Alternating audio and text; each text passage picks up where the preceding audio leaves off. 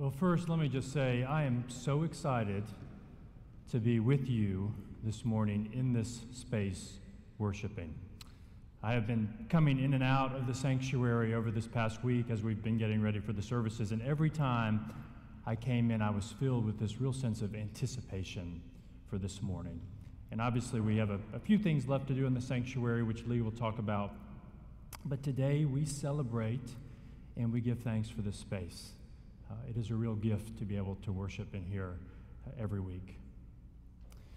Now, of course, uh, we don't only celebrate uh, the reopening of the, of the church today, we also celebrate something else that's really important, and that is All Saints' Day.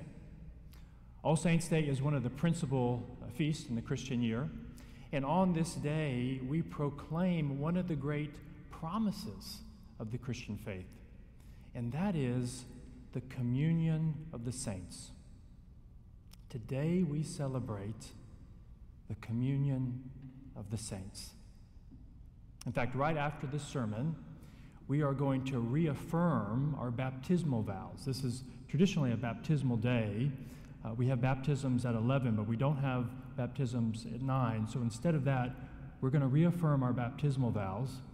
And one of the things that you said, either at your baptism or at your confirmation, and we will say it again today, is you will say, I believe in the communion of the saints. And so this morning, I just want to spend a little bit of time reflecting on that.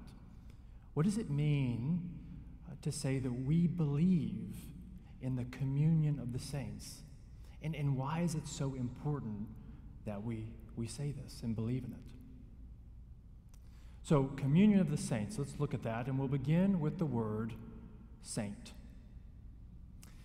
Now, I'm willing to bet that when you hear the word saint, because I do this too, but I'm willing to bet when you hear that word, you probably think of the saints with a capital S, right? The big saints like uh, St. Francis or St. George or St. Teresa, the Virgin Mary. Right? All the Christians who have gone before us who have basically live lives better than ours, right? Lived the type of life we should be living. That's what we typically think of when we hear the word saint, and that's a, that's a legitimate and good way to use that word. And in fact, uh, the saints with a capital S, it's good for us to remember them. We need our heroes and heroines uh, to imitate in the Christian life. But what's important to remember today is that when the Bible uses the word saints, it's not using it in that way. Instead, when the Bible speaks of the saints, it's speaking about all Christians. So we can say saints with a, with a lowercase s. So when Paul writes a letter, he'll address it uh, to the saints in the church at Ephesus. And that means he's writing to the Christians in Ephesus. So, again, in the mind of Scripture, uh, a saint is a Christian. All Christians are saints. Uh, one way to, to think about this word, saint, uh, is to look at the Latin word sanare. Sanare is closely related to the root word for saints. And sanare means to be healed. Doesn't mean that you're better than someone else. It doesn't mean that you're perfect. It means to be healed. It means that you were once wounded, but you've walked through it and come out on the other side more whole and more alive. You know, the Christian journey is not about uh, being perfect, no one is. The Christian journey is about becoming whole and becoming healed. Sanare, it means to be healed. And so the saints are those who have been wounded, like all of us have been, and yet they don't stay in that place. That angry place, that resentful place, that cynical place.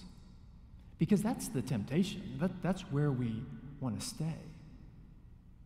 But that's not where the saints stay. No, because the saints have encountered God's love in Christ what they do, instead of staying in that place, is they decide to trust in that love. And they decide to let God in so that God can heal them. Rowan Williams, the previous Archbishop of Canterbury, he has a great uh, description of the saints. This is what he writes. He says, The greatness of a saint lies not in their perfection, but in their readiness to be vulnerable, to be questioned, judged, and left speechless by God. A saint, we can say, is someone who has consented to God's presence in their life, uh, allowing God in so that God can judge them, heal them, and transform them. Another metaphor that's sometimes used for the saints are stained glass windows. So, so take the beautiful rose window right behind the altar. Now, what makes that window beautiful? Well, it's the sunlight shining through it. I was in, in the church last night working on this sermon, and I looked up at the window, and what do you think I saw? I saw nothing. It was black. But today, the sunlight is streaming through, and in a sense, the window has become alive. We can see it for what it was meant to be. And that's like a saint. You know, think about uh, the people in your life who have, who have shaped you. Uh, the people you think about when you hear the word goodness. Those are the people who have allowed God into their lives and allowed God to heal them, transform them, and shine through them. And so we need to remember on this All Saints' Day that being a saint doesn't mean that you're better than everyone else. It doesn't mean that you're perfect. To be a saint means that you have consented to God's presence in your life. We consented to God's presence in our baptism, and we're going to do that again today. Uh, calling on God to enter our lives again so He can heal us and transform us. Now, the second word to look at is the word communion, right? The communion of the saints. And I think this word communion, it means that we do this work of healing not alone, but we do it as part of a huge family. You know, we as Christians, we belong to a family uh, that's bigger than we can fathom. You and I, we have brothers and sisters all over the world who have no shared language except the language of the gospel, who have no shared socioeconomic status or race.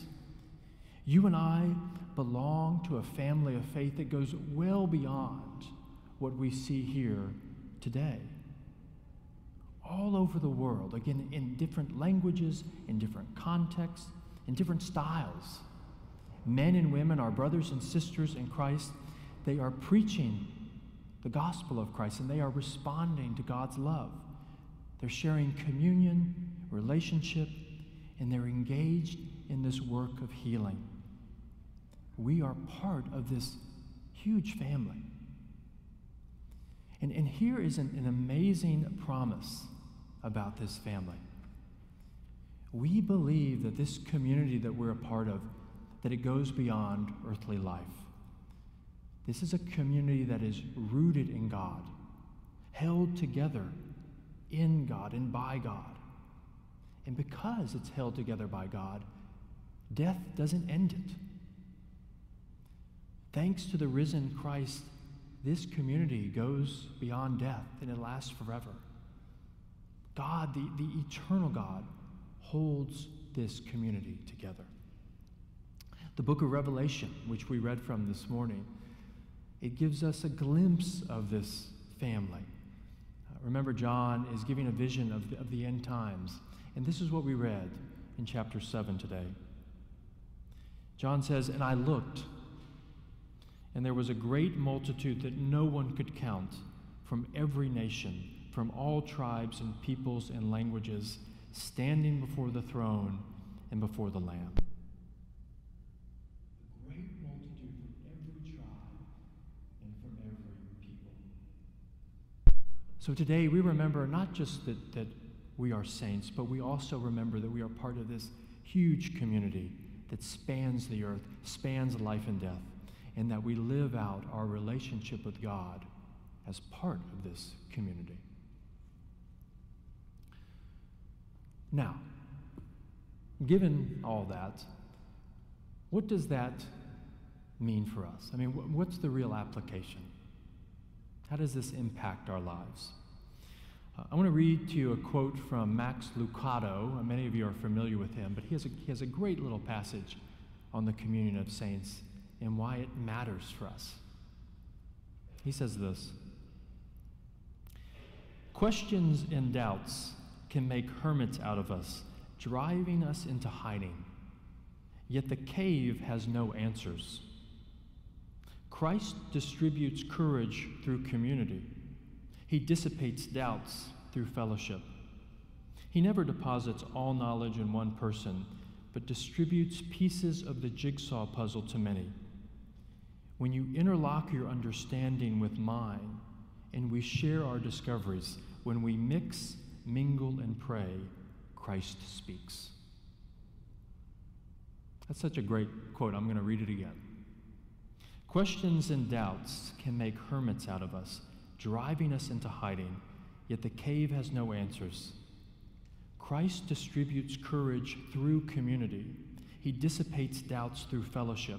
He never deposits all knowledge in one person, but distributes pieces of the jigsaw puzzle to many.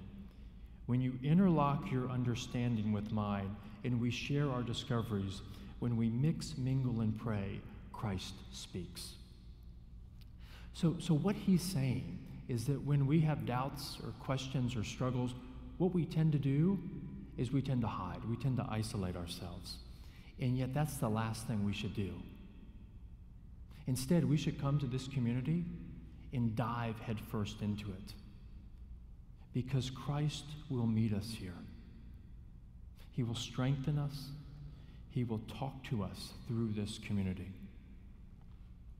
Or you can put it this way uh, the tangible presence of God is most often revealed in living among the communion of the saints. You know, when I think about my times of struggle, times when I've uh, needed counsel, support, times when I've needed to be held accountable, it's been the community of the saints that's been there for me. And, and, and I think that there is nothing Nothing as beautiful and freeing than coming clean to other Christians of, of your struggles, shortcomings, failures, and having them respond, Oh, thank God, me too. Maybe we can fight this together. You see, sin would have you believe that you have gone too far. Sin would have you believe that no one else struggles like you struggle with what you struggle with. But that's a lie.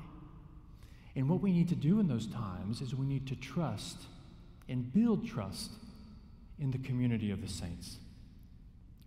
And, and, here's the amazing thing as we do this, we're not only drawn into deeper relationship with one another, at the same time, we're drawn into deeper relationship with God as we learn how to open ourselves and be vulnerable with one another, at the same time, we're learning how to open ourselves and be vulnerable with God. As we let one another into our lives, we are at the same time letting God into our lives. And, and I know uh, that this pandemic, one of, one of the, the hardest things about this pandemic is that it has threatened our community. I mean, all our community, but especially the church community. I mean, we have to stay for very good reason physically apart from one another. But I think that is all the more reason to celebrate the communion of the saints and to do everything we can to realize this community that we're a part of. The communion of the saints. That's what we celebrate today. It wants to remind you that you are one of the crowd. You are part of this great family united with God. And as we're part of this community, we discover that God is slowly but surely healing us and making us whole. In the name of the Father, and the Son, and the Holy Spirit, amen.